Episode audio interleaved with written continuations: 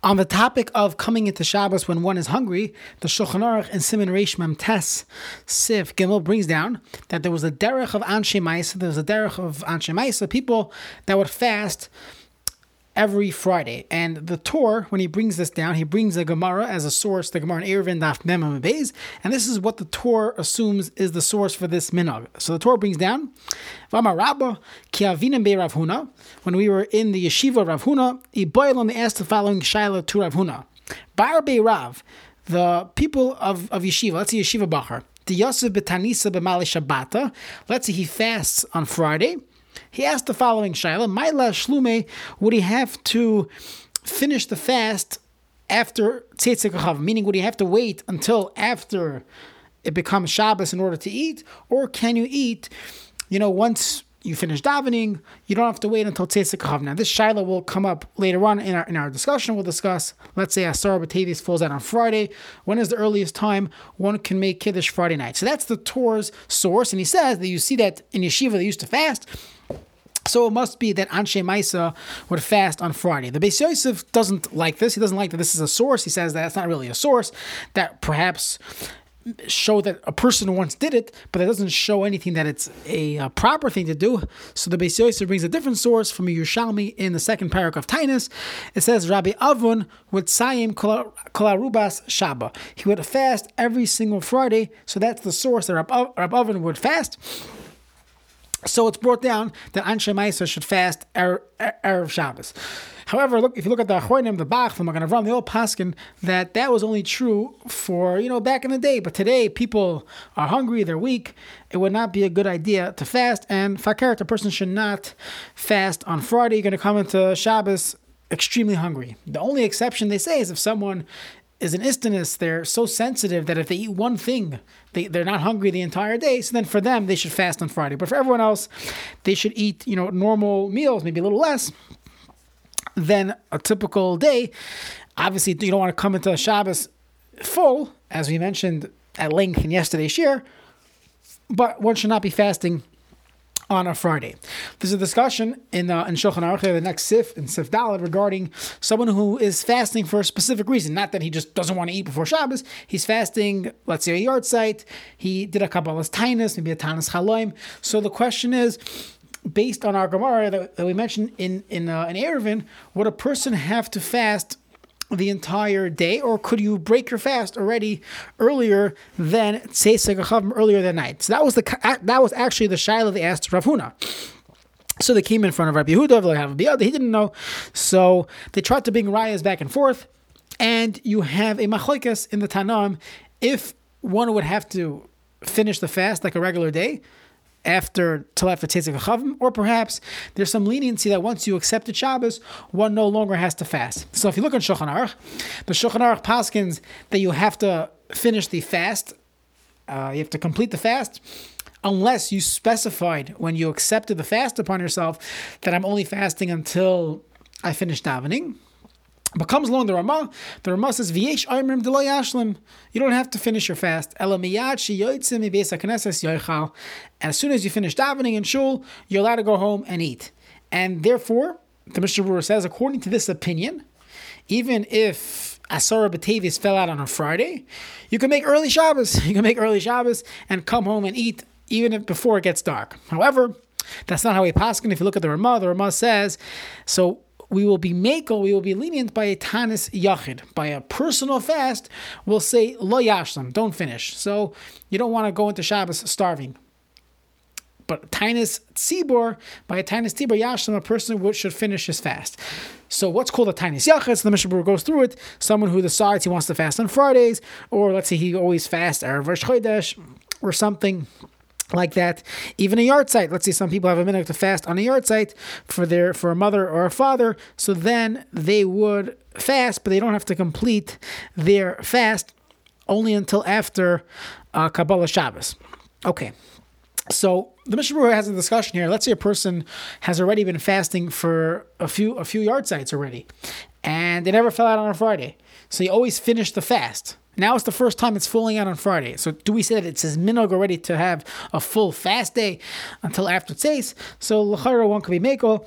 If someone would ask a posik, most posik would be makel. If you never fasted on a Friday, uh, for a yahrzeit, so then you don't have to finish your fast. But it, it's all the person can recommend that when a person decides, you should always do things bli neder. But if you're deciding to fast for a yahrzeit, you should first of all stay bli neder, and it should keep in mind that I will fast as much as I'm able to. So on Fridays, you will do less because of uh, Shabbos going in, and on other days you will do more.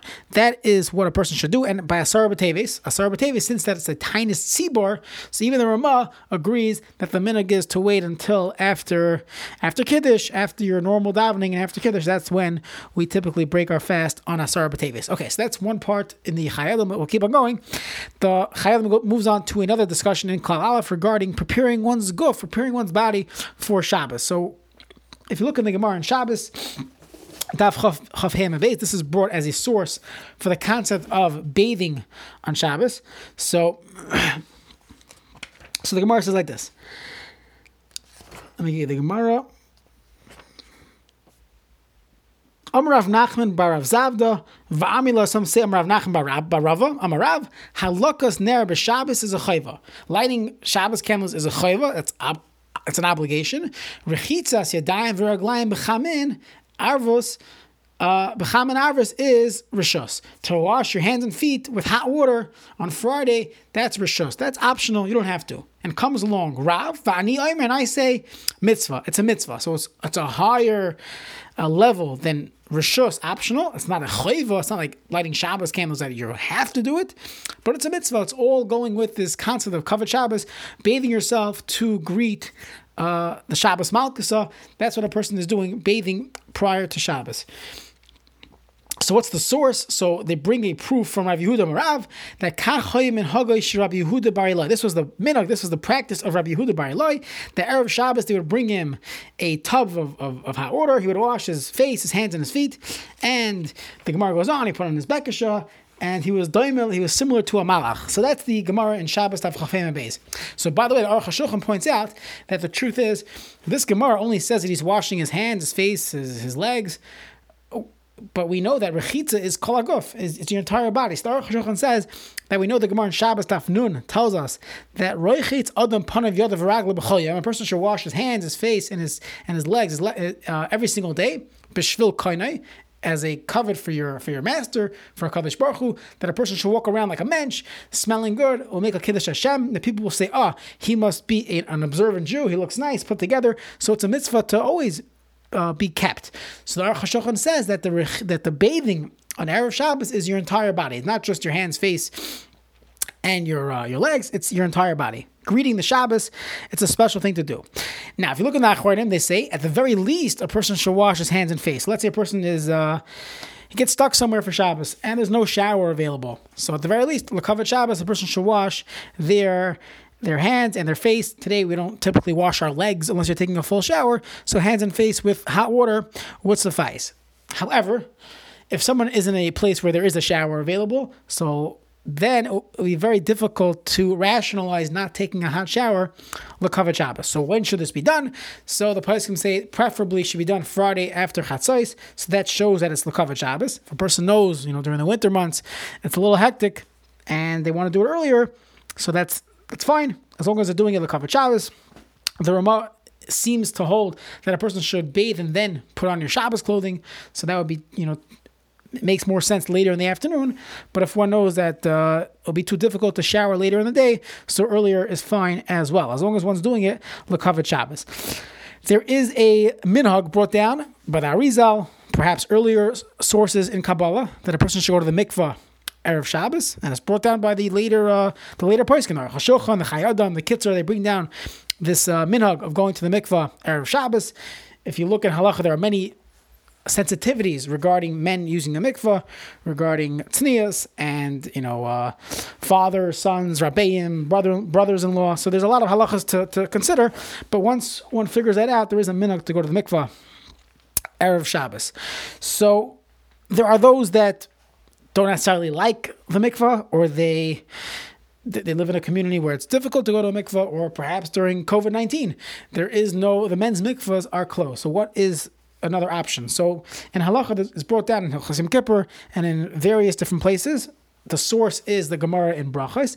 There's a concept of Tisha Kabin that when a person has Tisha nine kavin of water poured on top of him, that gets rid of some level of Tuma Midrabanon.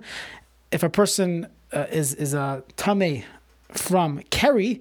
So the concept of Tfilas Ezra of Takanas Ezra is to is to use a mikvah after seeing keri. So there, you see there is some level of kedusha by just being in water of Tishakabin. That's that's the amount of water that what could typically bathe a person. So that's another option. How do I measure Tishakabin? So we had a few shirim about this. We'll just repeat it one more time quickly. Tisha Kabin is nine kabin of water. We're gonna we we we, we uh, paskin again. There is a dispute about this, but halacha one can rely that a shower works for this. So Tisha Kabin is nine kabin.